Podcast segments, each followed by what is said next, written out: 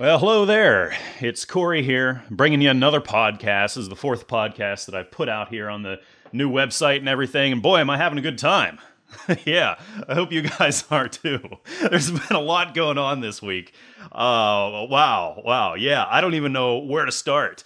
Um, first of all, uh, we've been raising awareness here on the podcast and over at uh, especially via Twitter. You know, lately, I've been uh, becoming aware of how much awareness raising that there is going on around the world. It seems like every time I turn around, every time I watch TV, or every time I'm browsing around the internet, or I open a magazine or a newspaper or something, that there's a certain group of people, you know, lots of groups of people actually, who are raising awareness about things, and uh, I'm really becoming aware of all this awareness raising. And so here on the podcast, I've decided that I want to make everybody aware of all the awareness raising going on so that everybody can keep growing in awareness. so if you have something that you would like to raise our awareness of, if you are aware of some awareness raising going on in your area, then please make us aware of it. Please share the awareness.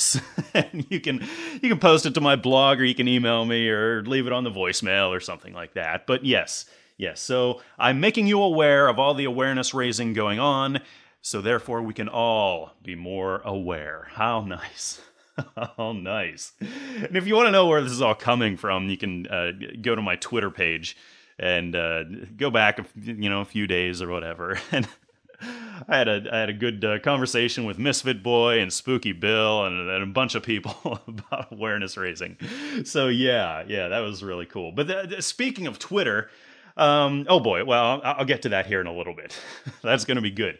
But uh, first of all, there's some really, really cool things going on right now. And uh, I've announced a couple things this week that uh, are really, really exciting. First of all, uh, new contest. Okay, last episode talked to Eric S. Brown, and I'm like, yeah, we're gonna do some sort of a contest, and it's just something I came up with off the top of my head, and uh, I didn't really know what kind of a contest, but I knew I wanted to have this focus around Eric S. Brown. And as we were pulling all the details together, really great author, great guy, David Dunwoody jumped on board with us to uh, participate in the contest, and this is really exciting. So now I'm presenting to you the Eric S. Brown and David Dunwoody Zombie Flash Fiction Contest. This is great. Now, what you need to do is write a piece of flash fiction. Flash fiction is usually very, very short. Uh, the limit that I'm putting on this is 500 words. So basically, it's just a story in 500 words or less. And it can be, you know, pretty much a challenge if you've ever tried flash fiction. So, 500 words or less. Send them to Corey at midnightcorey.com with zombie flash fiction contest in the subject line. And you can enter multiple times, but I'm just going to ask you to limit to three. You know, I don't want anybody sending in like 50 of them. Which uh, I'm not sure would happen, but I might as well put that out there. Anyhow, this is really cool because Eric S. Brown and David Dunwoody are going to be personally judging the entries, and the top three are going to win some great prizes courtesy of those fine gentlemen. First place is going to win a copy of Bigfoot War by Eric S. Brown, his best work as of yet. Uh, first place will also get a signed first edition copy of Empire by David Dunwoody. Second place is going to get a signed copy of How the West Went to Hell by Eric S. Brown, and also a signed copy of Unbound and Other Tales by David Dunwoody. Third place will get a copy of Kinberra Down, which will be signed by Eric S. Brown, and it was also co written by Jessy Marie Roberts. So, this is great. I'm also actually going to have the winning submissions, the three winning submissions, read right here on the podcast. So, how exciting! I've set the deadline for this contest on the 4th of July this year, July 4th, 2010. What better way to say happy birthday to the USA than by writing a 500 word zombie gore fest. So go at it. This is going to be fun. And I was talking to some people uh, on Twitter actually about this, and they're like, "Oh man, that's going to be too hard. I don't think I can do it." And my advice: just try it give it a shot. Just turn off your brain and write. Let the words flow. Uh, the biggest challenge is going to be limiting yourself in words because I found that once you get the writing process started, the tendency is to just let it flow, especially if you're just writing and writing and writing and not editing yourself right away, just letting the thoughts and the words freely flow onto the page. So, yeah, yeah. If you don't think you can do it, then I think you should try. I really do. You will never know unless you try. So there you go. I got to thank Eric S. Brown and David Dunwoody for volunteering to do this. This is fantastic. Uh, the prizes are definitely, definitely going to be worth it, and I'm really excited. I really am. So that was the biggie, and uh, I really think that everybody listening should give this a shot. So, what else we got? Oh, I also posted a link to uh, a new horror crime serial novel by Brian Wolford from uh, Drunken Zombie. Brian's a great guy. He's actually one of the uh, other authors featured in Dark, a horror anthology, which uh, is my very first publication, which is amazing to me. But uh, if you want to buy Dark, actually, I encourage you to do that. There's a link up on uh, midnightcorey.com on the right hand side. You'll see it and uh, be able to read my story. And, you know, people have had some great things to say about it, and I'm really appreciative of that. And uh, yeah, so go check it out at some point. Anyhow, anyhow, Brian posted his uh, brand new venture here, his first ever serial novel. He's going to be posting it to his blog at brianwolford.net. And uh, yeah, definitely check it out. Brian is a very talented guy, very creative, and uh, it's called 48 Pieces, a horror crime serial novel. So go over and check it out. There's a link on my blog, and I'll put another link in the show notes. Why not? I am so excited. I think I talked about this last week, maybe not. I've been announcing it on Twitter, and people are probably sick of hearing it. But I'm going to see Phish this Saturday. They're at Blossom, which is an, an amphitheater near Cleveland, Ohio. And uh, this will actually only be the third time I've ever seen Phish, which is uh, a, a, really low number, uh, considering that I've been a huge Phish fan for decades, really. Uh, my the first time I ever heard Phish was I bought Hoist when it first came out. So that was what like 95 or something. So it's been the better part of 15 years. I was immediately a fan, especially after I started listening to their live stuff because that is really where Phish shines. But uh, yeah, so this is only the third time. Uh, I saw them in Hershey, Pennsylvania. I saw them in Pittsburgh. And uh, yeah, now I'm seeing them in Cleveland. So it'll be a great venue. This is actually the same place that I saw Radiohead in last summer. And um, yeah, of course. See, okay, last summer I saw Radiohead at Blossom in Cleveland. Awesome, awesome show. We had uh, pit tickets, so we were at, literally right down in front of the band. I think Thom Yorke, you know, spat on me, which so that's how close it was. It was great. But of course, you're underneath the big roof, under the pavilion, and it was a beautiful day. I think it was like in the middle of July or something like that and it was really hot. And of course, we're under this roof. So if it would have rained, we would have been okay. But of course, since we were under the roof, it did not rain and it was really hot. So this time, going to see Phish at Blossom. Can't wait. But this time we got lawn seats, so uh, there's no roof over us. We're just kind of in the big lawn crowd, and I guarantee you it's going to rain this year. That's that's just like that's my luck on this kind of stuff and I'm looking at the forecast for Cleveland for uh, Saturday, and it said there's a chance of scattered thunder showers, which I guarantee you are going to float right over Blossom. So, yeah. So, I'm going to have a wet, muddy time at Phish potentially, but I don't care. I really don't care. It could be snowing.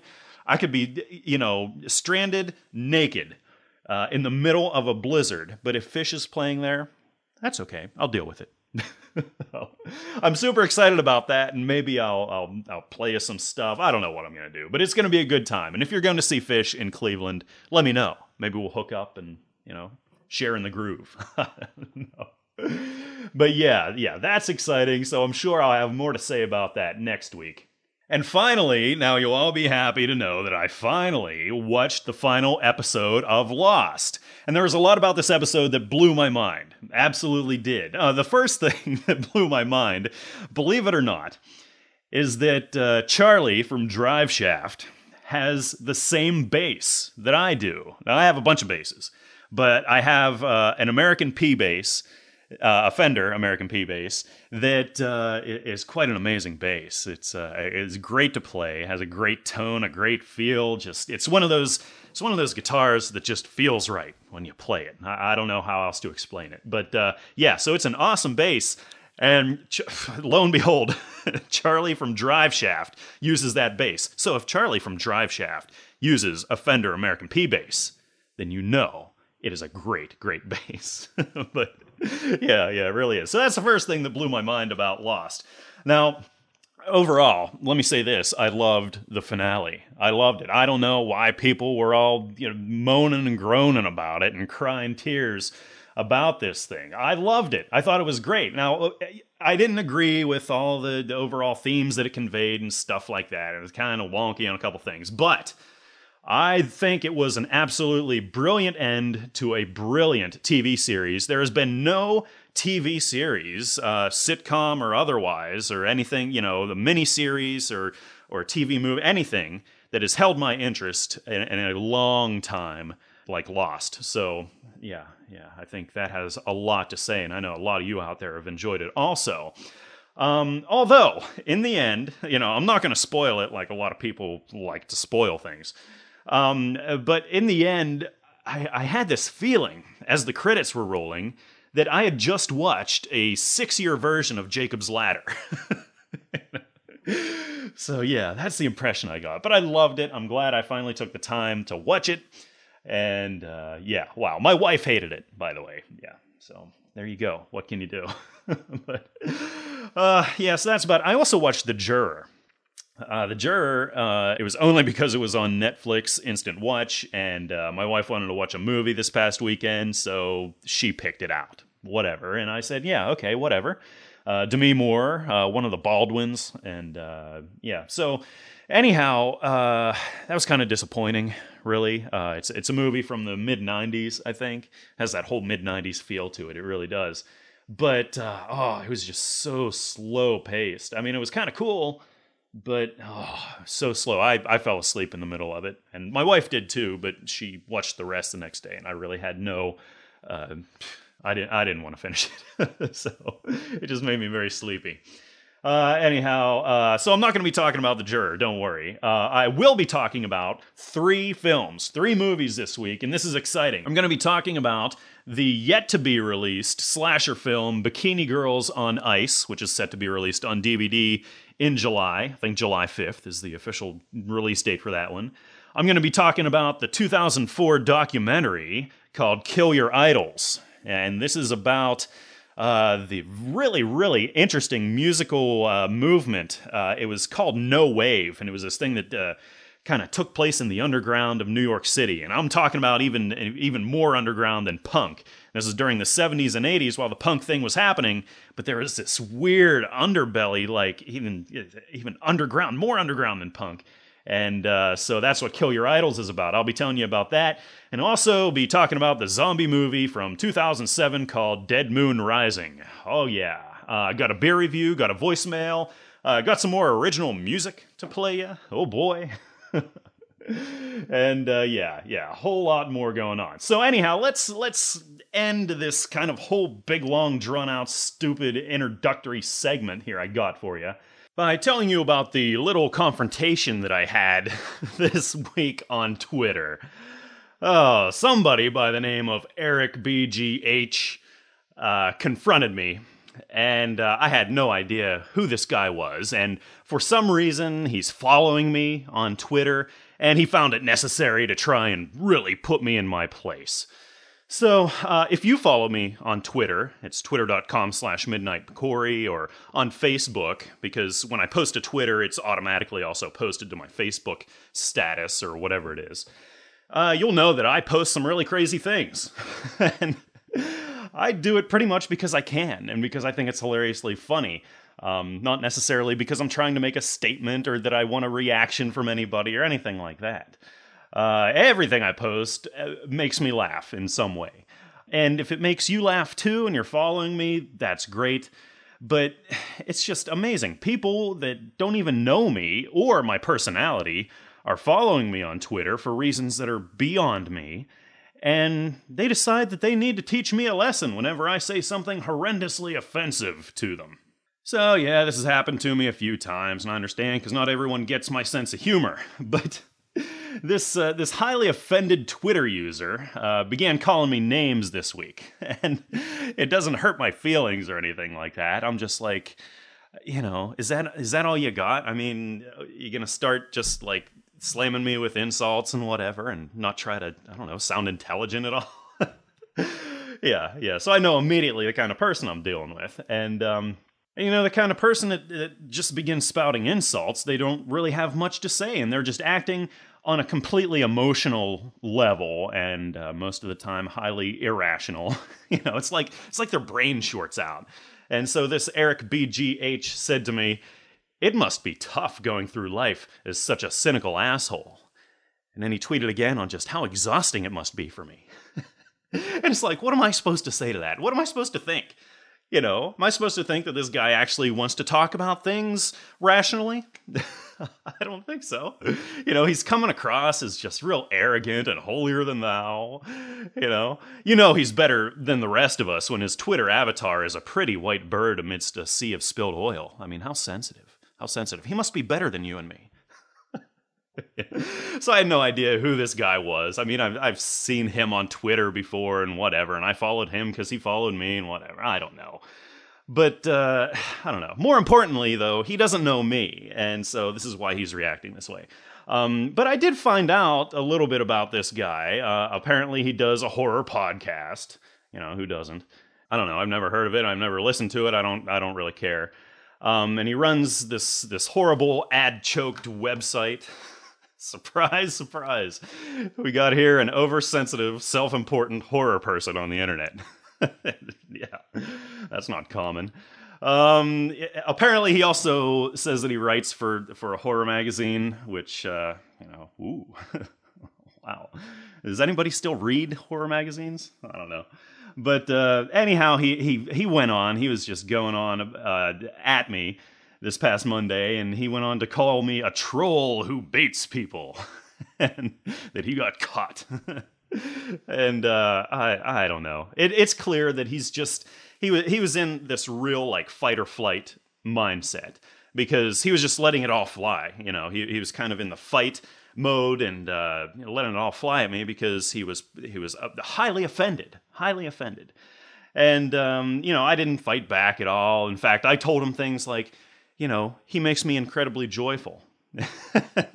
so eventually he took his ball and went home and I was just like, wow, that was that was kind of fun. And I think a lot of people kind of enjoyed seeing that. it's actually been the highlight of my week. So, you know, whoever this Eric BGH guy is, you know, I, I just really, I sincerely hope that all the tears have dried up and uh, that you can vent your future frustrations better than you chose to do with me, you know? So, hope nothing but the best for you, my friend. so. Yeah, and here's the thing. I mean, I'm saying that uh, we got people out there who just sing the praises of free speech, but they're also going to be the first ones who are going to berate and judge you if your brand of free speech doesn't line up with theirs and they don't agree with it or they find it offensive. you know, they're really going to try to slam you. You know, I, I even I made a comment. Uh, somebody else I think was was a little offended with me this week. Not that I care. I mean, that's great, but but uh, I made a comment like, uh, oh, what was it? I put it on Twitter and it showed up on Facebook. And this is where uh, some guy on Facebook uh, commented with me. Um, I said something. It was about the Sandra Bullock kissing that other actress on the MTV thing or whatever. I saw it on the news the one morning, and it just seems like anymore that uh, Hollywood stars, if they want to make, uh, if they want to make a real point or they want to do something that's really out there, they kiss somebody of the same sex on TV. And uh, I'm not judging that that act or anything like that, but I'm saying it seems like everybody's doing it, and everyone wants to, everyone wants to say, "Hey, I'm I'm more badass than this next guy. Look at me."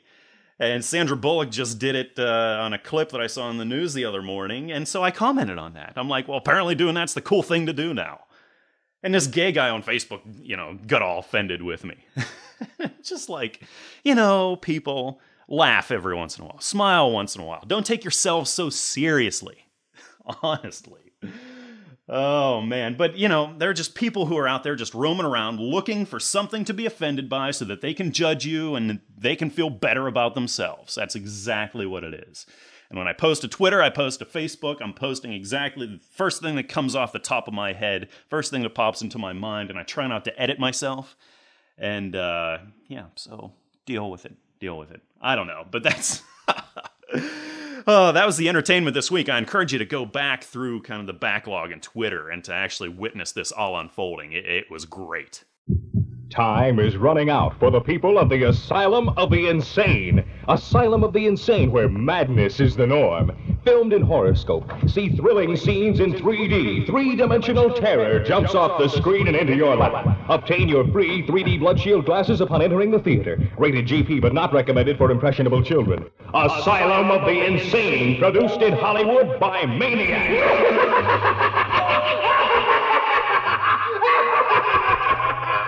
Well, believe it or not, this week I had a Jonesin to try out some new beer. yeah, imagine that. So go go on down to the Wegmans and start looking at the six packs and everything. So I'm there checking out all the beers, and uh, one of them caught my eye because of this really psychedelic label and because it, it advertised itself as a dry hopped ale. So I pulled a bottle out of the thing, and I'm I'm kind of looking at it and reading about it and and uh, this guy who was stocking the shelves at the time comes up to me and he sees that I'm looking at this beer and he asked me if I've ever tried it before. And I said, no, I'm just, you know, looking to try something new. And he highly recommended it. Uh, he said that uh, he's tried it, he really likes it, and that there's this really heavy guy who, who works at the store um, who says that the beer tastes like pot. I'm like, well, I'll be the judge of that. so I'm like, yeah, I'll, I'll, give it a shot. So I, uh, I, bought it and took it home, and well, I ended up with hazed and infused dry hopped ale by Boulder Beer Company. So uh, my friend Brian in Colorado uh, should be excited about this one. You've you've probably tried that one, I'd imagine, but. Uh, if not, you definitely should. You should go to boulderbeer.com. You can read more about it. And um, what the label says is take a trip through the looking glass to discover a whole new world of ales from the brewers at Boulder Beer Company. Introducing Hazed and Infused, the first release in the Looking Glass series of specialty beers. The unfiltered dry hopped ale is hazed in its natural state and infused with crystal and centennial hops, creating a flavorful aromatic brew you have to taste to believe. So I looked into dry hopping. I wasn't actually familiar with what that was. And apparently, dry hopping the beer adds more flavor to the beer without adding all the bitterness that can be associated with uh, really hopping up a beer. Um, so, uh, consequently, this beer is a fantastic balance of the hops and the sweetness. I mean, this is another really, really good specialty beer. I thought it was a great choice. Um, uh, uh just a lot of flavor, but again, it, you're not overpowered by the hops. You don't have that bitterness, that sharpness there that uh, eh, can really be unpleasant in a lot of very, very hopped beers. So, yeah, I was really, really happy with this. I would uh, recommend that you check it out. Like I said, boulderbeer.com. It's good stuff. Now, I guess the big question on everyone's mind right now is does the beer taste like pot? and uh, I have to I have to say I, I, I don't think it did. Um, it would have to be a really strange strain, I think.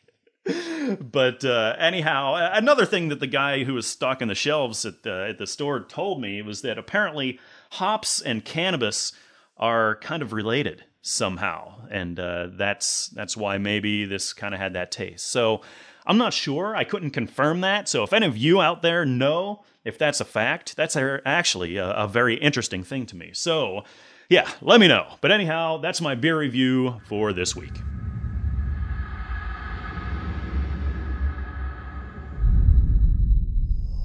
I know I came in this way, but it's pitch black. Hold up, I think I see something.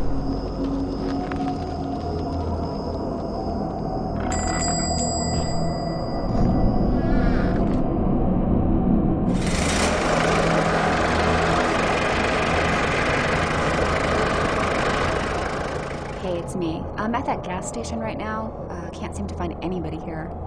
But what I'm going to do is just head back on the road and try to find my way out of this place.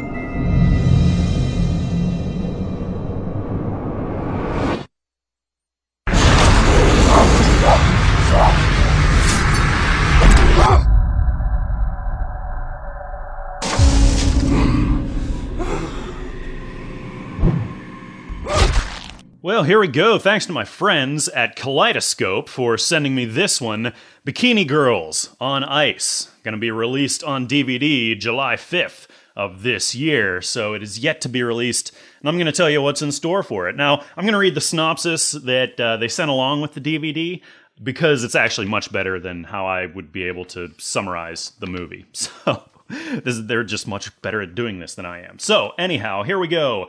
These girls are so hot, a maniac killer must put them on ice.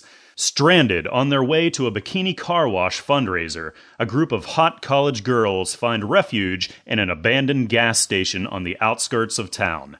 Soon their broken down bus is the least of their worries as a maniac Axeman mechanic starts picking them off one by one. Scared, alone, and miles from help, the girls are faced with a psycho killer who wants to put these hot girls on ice. Instead of struggling to raise small change, the honeys are now in the biggest fight of their lives. A brilliant mix of Friday the 13th and urban legend, Bikini Girls on Ice is a classic slash action that horror fans everywhere will die for. So, there you go. That was from the press release from Kaleidoscope, and I thank them again for sending this over. Now, this is one of those movies that gives you exactly what you are expecting. the title pretty much spells it out. Although, when I first saw the title, I actually thought it was going to be an ice skating movie. You know, maybe some kind of softcore porn or something like that. But it's not. It's not anything like that. It's uh, not shy at all about what it is. It's a movie that features bikini girls stalked by a crazed killer who slays them and puts them into an ice chest. And there you go. That's the movie.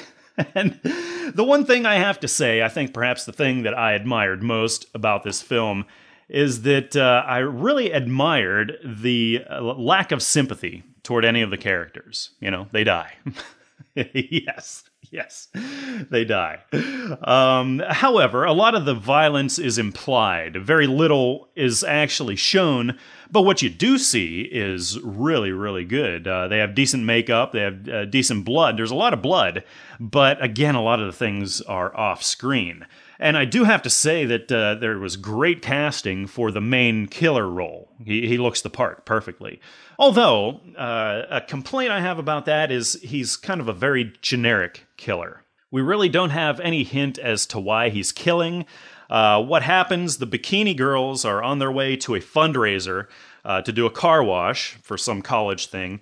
And uh, the car breaks down in front of this abandoned gas station. It's kind of out in the middle of nowhere. So they just decide, hey, we'll hold it here.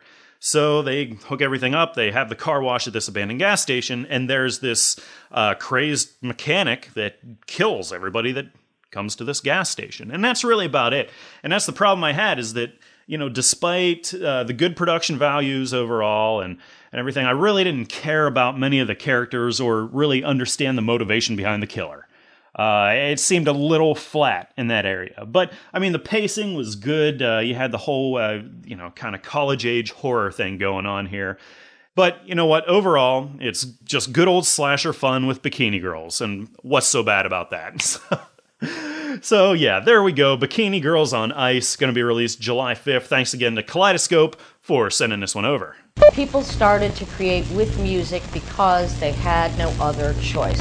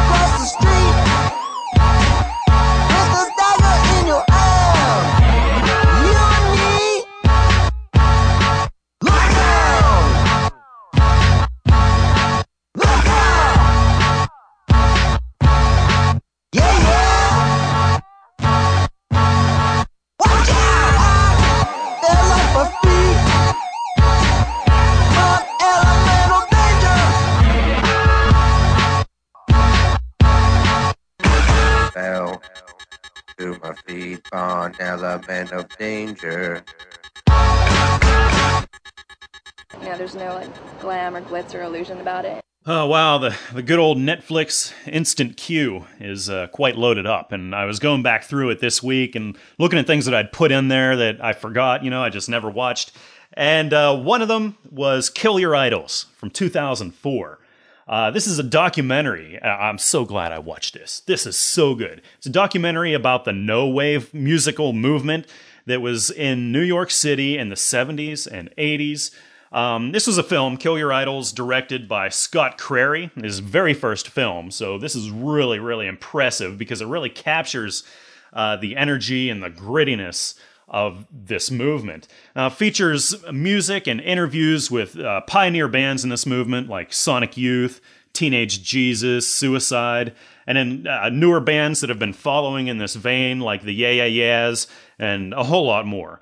Um, eh, th- this is a beautiful thing. Now, uh, like I said in the intro to this podcast in the episode when I was telling you about this, I, I told you that this was a movement that was even more underground and, and dirtier and weirder than punk. Because punk was a pretty extreme thing at that point in time. But like they say in Kill Your Idols, I forget who said it, but. Uh, he's like, yeah, you know, the Ramones and the Sex Pistols, you know, they were punk and they were breaking a lot of rules, but they were still playing, you know, the Johnny B. Goode chords pretty much all the time. You know, it's still a, a certain formulaic music.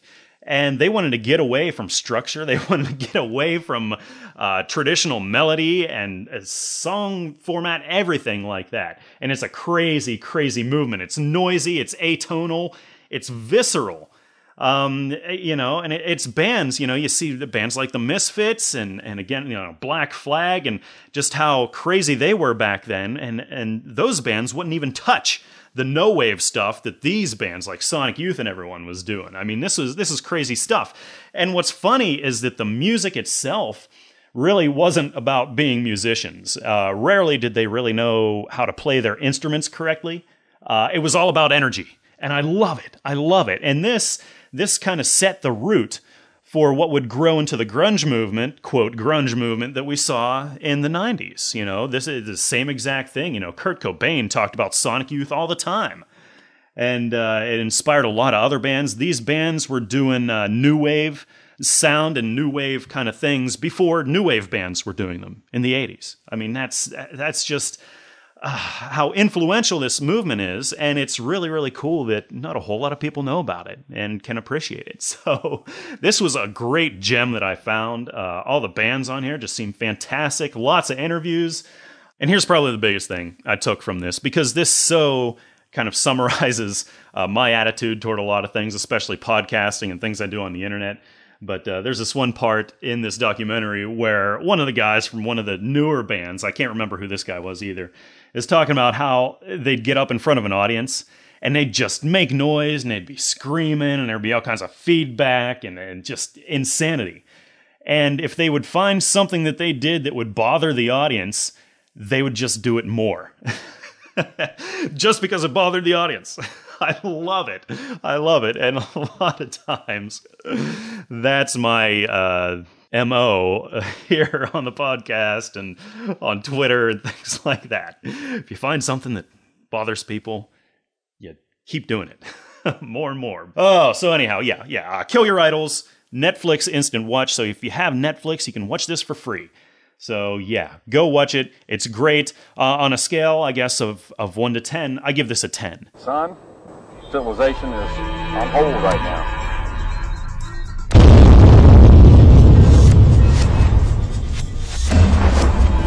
The backup, but dispatch is gone. I mean, they're just off the air.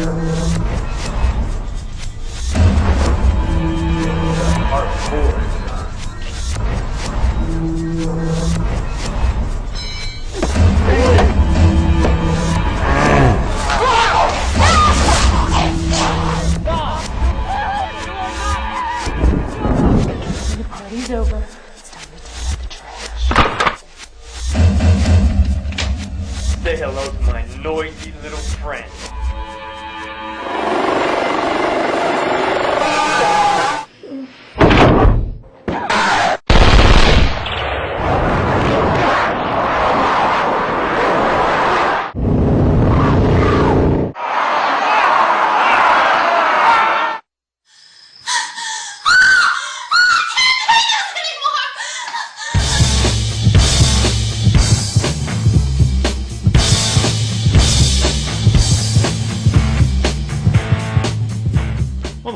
review that I'll be doing is a, about a movie that has also been sitting in my Netflix instant watch queue for some amount of time. I don't know, but uh, so I figured, well, I, I, better watch this one. It's a zombie movie too, which is another reason I decided to watch it because uh, I need to talk about zombie stuff on the podcast here. I think, and uh, so yeah, yeah. Um, uh, I'm glad I finally got it out of the way, I guess. Uh, it's another one of these low budget shot on video movies called Dead Moon Rising from 2007.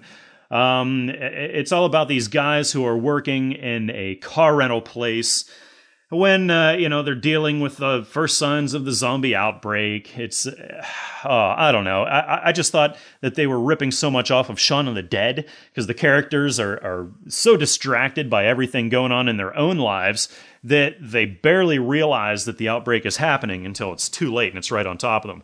Um, it's it's this really sort of self-examining romance story with the zombie thing kind of happening in the background, you know. And so I, have seen this thing before, and it just it really I think tainted how I watched this movie because that's the first thing I thought of. Plus, the opening montage is this whole series of news reports that all kinds of zombie movies have been doing. So that just the, the whole thing kind of rang of ripoff to me right off the bat. Uh, the, the whole film on a technical level, it just screamed a shot on video for me just because of the quality of the picture and the camera work. Uh, the audio kind of sucked. The acting wasn't that great, uh, except for the one guy I think who worked in the in the car rental place, and he was always upset. and uh, yeah, that that was uh, I, I thought he did a great job, but you know, otherwise, eh, whatever. Um, but I, I did admire and I was able to respect the sense of humor that they were trying to have here. Uh, although sometimes it was just dumb, you know, it, it was beyond over the top, just to the land of dumb. you know how that happens very easily. And like the one scene where this guy pulls a zombie off of one of the other guys by giving it a wedgie, and the zombie gets this look on its face. I mean, it's it's just I'm just like that was so stupid. And the zombies themselves are really nothing special. They're people with some face paint and blood. And a lot of the time, the face paint is like this bright yellow. And I, I didn't get that. Um, but they're fast and they're growling and they're dramatic and everything. And uh, yeah, yeah. So I wasn't impressed there. A lot of the violence was implied, of course.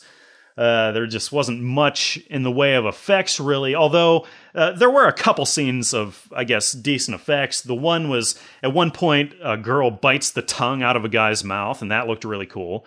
And um, towards the end, there's a suicide scene that uh, looks pretty okay.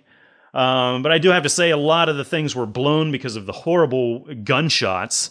You know, the sound effects didn't always line up with the movements of the actors, which were pretty terrible to begin with and something, I mean, it tried to have something to say. It tried to add its own commentary. But uh, when these guys did it, it, it was even preachier than George Romero's Diary of the Dead. I mean, this was bad.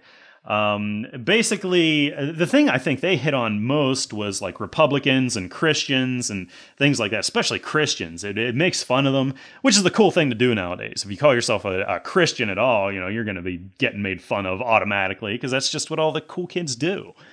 And just another bandwagon to jump on. Um, but anyhow, it, it goes out of its way in this movie to slam them, which is just typical, you know, whatever. So it's really, really just trying to say something and trying to be, I don't know, trying to be controversial. But yeah, yeah. What what else you got? I mean, I'm not interested. Um, there's also there's a scene, uh, kind of towards the end, I think, in the second half of the movie, that's like this borderline pornographic lesbian scene. And it just like it really took me by surprise because the the whole rest of the movie uh, has nothing like this. So this scene, I think, was out of place. I'm not judging the content of the scene. I'm just saying uh, that didn't belong at all. Where was that from? That was kind of stupid. But anyhow, there is this enormous zombie attack scene at the end. I mean, crowds and crowds of zombies. It looks like there were hundreds of them there. And so the ending is is pretty dramatic, and I, I love how they shot it and, and everything. I, yeah, I just wish they would have done the rest of the movie that way because it really uh, it was so uneven and i just eh, i don't know. I don't know. So all in all it was creative enough on some levels that it did keep me interested. But like i said it's like they took the movies shaun of the dead 28 days later and clerks and put them all together, and they made this. Uh, unfortunately, this is nowhere near as good as any one of those movies. So, yeah, yeah. I gotta give Dead Moon Rising a 5 out of 10. If you're really bored, you really gotta find something to watch and you got Netflix, then yeah, yeah. But otherwise, eh, skip over it.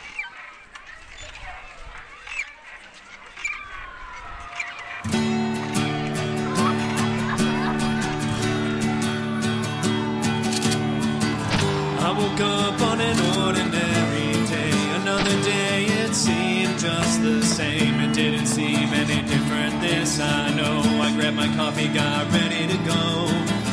But as the sun began to rise, I couldn't believe my eyes in my sleepy neighborhood.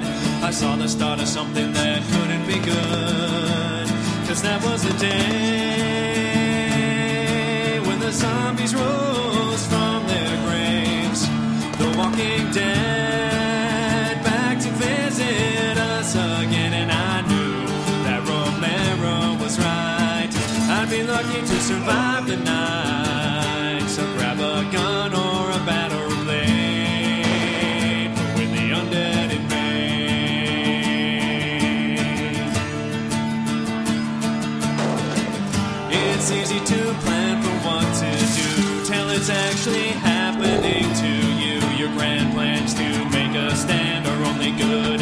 Yourself a steady hand. It's hard to take careful aim when your neighbor is hungry for your brains as you run down the street. All your neighbors see is mobile lunch meat, cause that is the day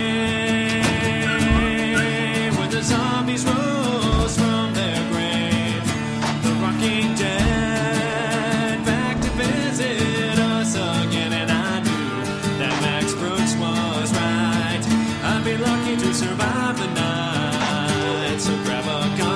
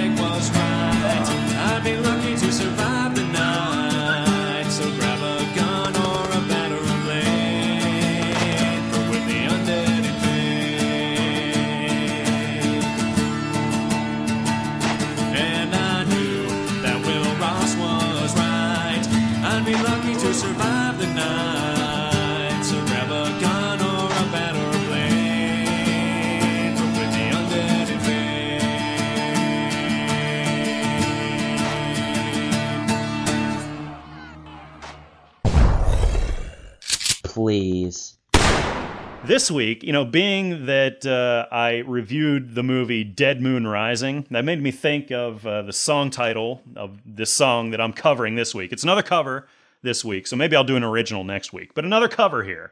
And I guarantee you that you've all heard this song before and you all know it fairly well. And uh, anymore, whenever I hear this original song, I think of the movie The Big Lebowski. And uh, most of you'll know what I'm talking about. So here we go. I'm going to play for you my rendition of Bad Moon Rising by Creedence Clearwater Revival. Sorry, John Fogerty.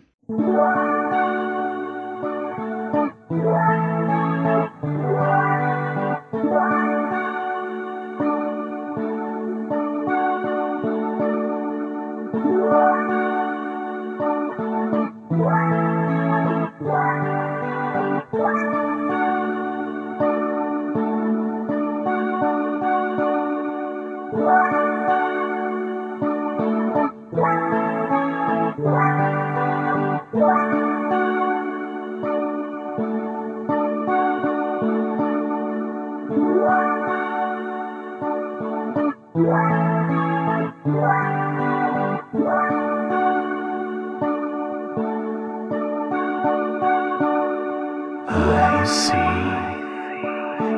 bad moon arising.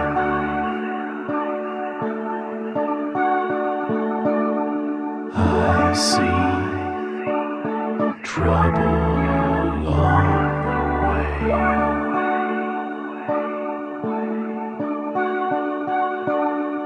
I see earthquakes and lightning.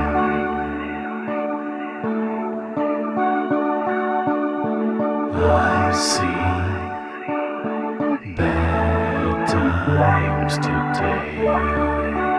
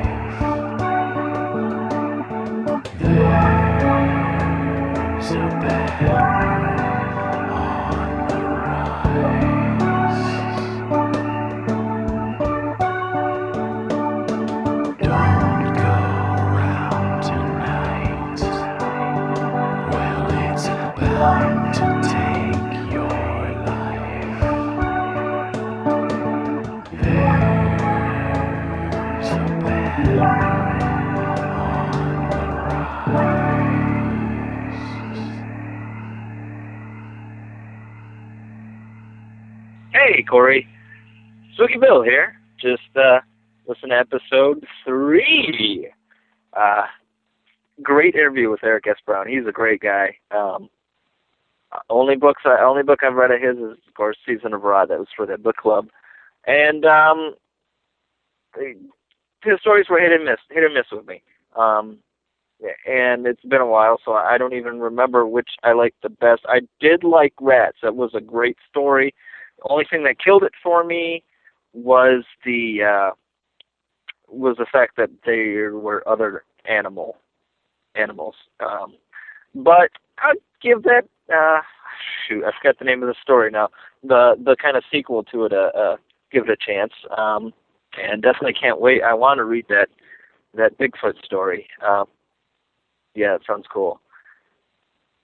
Shoot, I don't exactly remember what you mentioned now. You mentioned oh oh about some forums or people talking about how they loved why why analyzing why they loved Survival of the Dead and you know honestly why do we really have to defend whether or not we like a movie? I mean, uh, you like a movie, so what? You know, okay, that's cool, good for you. But we get all defensive that people don't like a movie that we like, or or like a movie that we don't like, and uh, I don't know. It's just stupid. I mean, you know, not. I don't really care for certain vegetables. You know, somebody who loves Brussels sprouts gonna get on my case because I don't.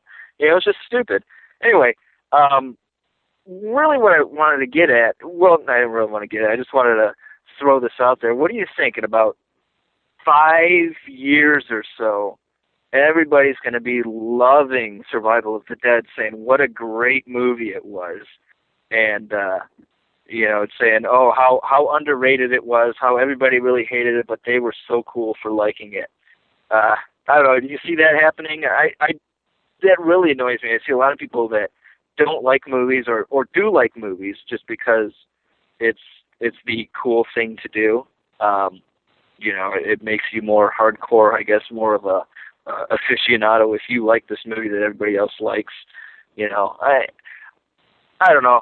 I'm just kind of rambling on about that. It just really annoys me. You know, stick with your guns. If you don't like a movie, don't like it. If you change your mind, who fucking cares? You know, you're allowed to change your mind.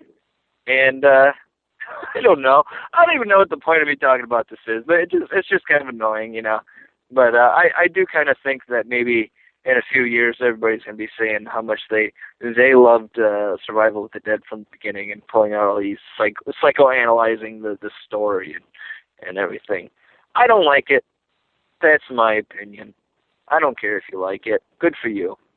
Um, well, I know you don't like it, but I'm just saying, you know, you in general, not you, you. Anyway, this is Spooky Bill. I just uh, called to say hey. And uh, if Bad Hammer is listening, man, get in touch with me. I want to talk to you. Bye. Bill, you bring up some great points, and I think you're dead on on everything because I think we're always going to have a segment of people out there who are just going to defend their preferences and their tastes to the death and they're going to make darn sure that you understand that and that you that you get it and if you don't line up for it then you're you're not as good as them you know we see that all the time i don't know i think we're just always going to have that segment of people and oftentimes these are the same people that are doing exactly the same other thing that you talked about which is liking movies just for the sake of being different you know really making an effort to be different that kind of thing it annoys me too and i think it's really ridiculous and uh, I see a ton of that all over the place. People people really try hard. I don't know. Yeah, annoys me. But hey, dude, thanks for calling in once again, Spooky Bill. Uh, fantastic. If you'd like to leave me a voicemail message, boy, that would be neat. 814 806 2828. Here's my one retarded story. I might as well tell you right now. It's true. Well, there you go. I was smoking in a bar, okay? Just smoking. This was years ago. I don't even know how long ago, but it was when you could smoke in a bar, all right? So back then I was smoking, not breaking the law, smoking. Kid comes up to me. He's retarded, all right? I think he's retarded. I know he is. He's wearing medals for sports that don't exist. He's wearing a ski boot and a flipper, okay? This guy's either retarded or he's ready for everything. Jaeger. Now, I'm smoking with my unretarded mind. The kind that can download porn as you talk to your mother on the phone. Yes. Semi genius. I'm smoking, this is what he does to me. He! He! He! I'm like, are you shooting webs of stupid at me? Watch out. Webs of stupid, watch out! He got me. Can't ride a bike. Now, get this, it gets worse. His wife. I don't have a wife. He does. His wife goes, Can you put out that cigarette? He doesn't like secondhand smoke. It's a killer. I'm like, Really? He's retarded. That can't be his biggest fear. Oh, I know it sounds mean, but really, that's got to be pretty low on the fears of the retardos. Number one, fork electrical outlet, okay? That kills thousands. That's their Omaha Beach, if you ask me. then you got buttons that look like candy, all right? Who hasn't been fooled? Secondhand smoke. Everybody's health conscious. Oh, it's finally the end. you can finally turn this off now. But uh, thank you for listening. I appreciate all the support. I, I appreciate all of you who have kind of stuck with me in uh, kind of the perceived rants that I'm having uh, on Twitter and things like that. Uh, I don't know. It's uh, it's just my uh, sense of humor, I guess. Everything I do, I just think is hilariously funny. And uh, hey, what can you do? But I appreciate everybody. I actually only lost a couple followers out of that whole thing, which is really amazing. This is more for me, I guess, turning into kind of a study of uh, kind of behavior and, and, and things like that. And yeah, yeah. So what can you do? but anyhow, thank you. You can follow me on Twitter at twitter.com slash midnightcorey. Uh, my website is midnightcorey.com. Uh, you can email me at corey at midnightcorey.com. Corey, Corey, Corey, Corey, Corey, Corey. Uh, but Corey is a cool name. You know, I come from a long line of Coreys. Not really. I'm the first in my family. However, my mom tells me, I don't know why I'm saying this, but my mom tells me that uh, I was named after uh, a black uh, kid on TV whose name was Corey. It was on a sitcom. Uh, I'm not really sure what it is. I have to ask her. I forget which one. But uh, yeah, so that's where it comes from. So yeah, uh, what am I talking about? I'm trying to end this show and I just keep saying, uh, yeah, uh, Oh, I'm stupid like that. My voicemail is 814 806 2828. You can hear me on Library of the Living Dead and Library of Horror, two fantastic podcasts, as well as James Melzer's Unleashed, where I do Twisting the Blade. Oh, boy. Boy, boy, boy. Yeah. So, anyhow, the contest. This is the biggest thing. I'm really excited about this. Um, it uh, is the Eric S. Brown and David Dunwoody Zombie Flash Fiction Contest. Send me your flash fiction piece. Write me a little zombie story and make it make it good, make it intense. 500 words or less. Email them to Corey at midnightcorey.com. Put the zombie flash fiction contest into the subject line so I know what this is right away because I tend to become confused very easily. Get a lot of email. Oh, uh, yeah. So, anyhow, send those on in. I thank you for listening to the show. Thank you to Eric S. Brown, David Dunwoody, and uh, to everybody, everybody, uh, all the producers that are here, uh, the writers, and uh, everything for uh, the podcast here. Just outstanding. Thank you so much from the bottom of my heart.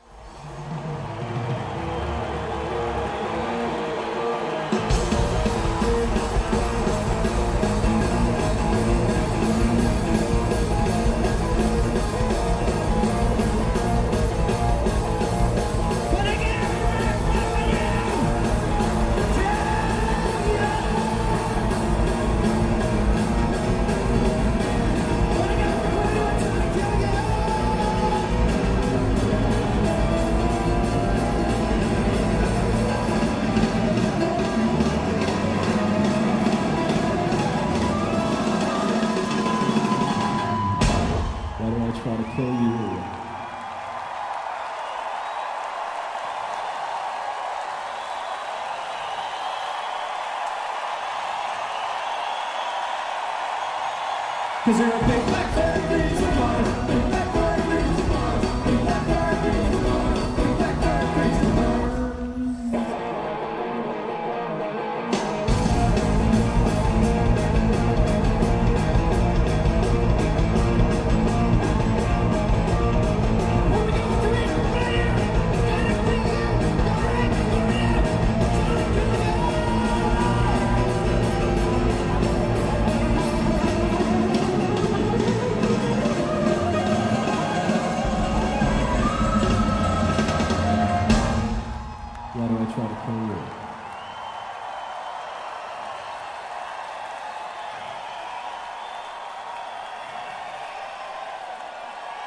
Cause you're a big.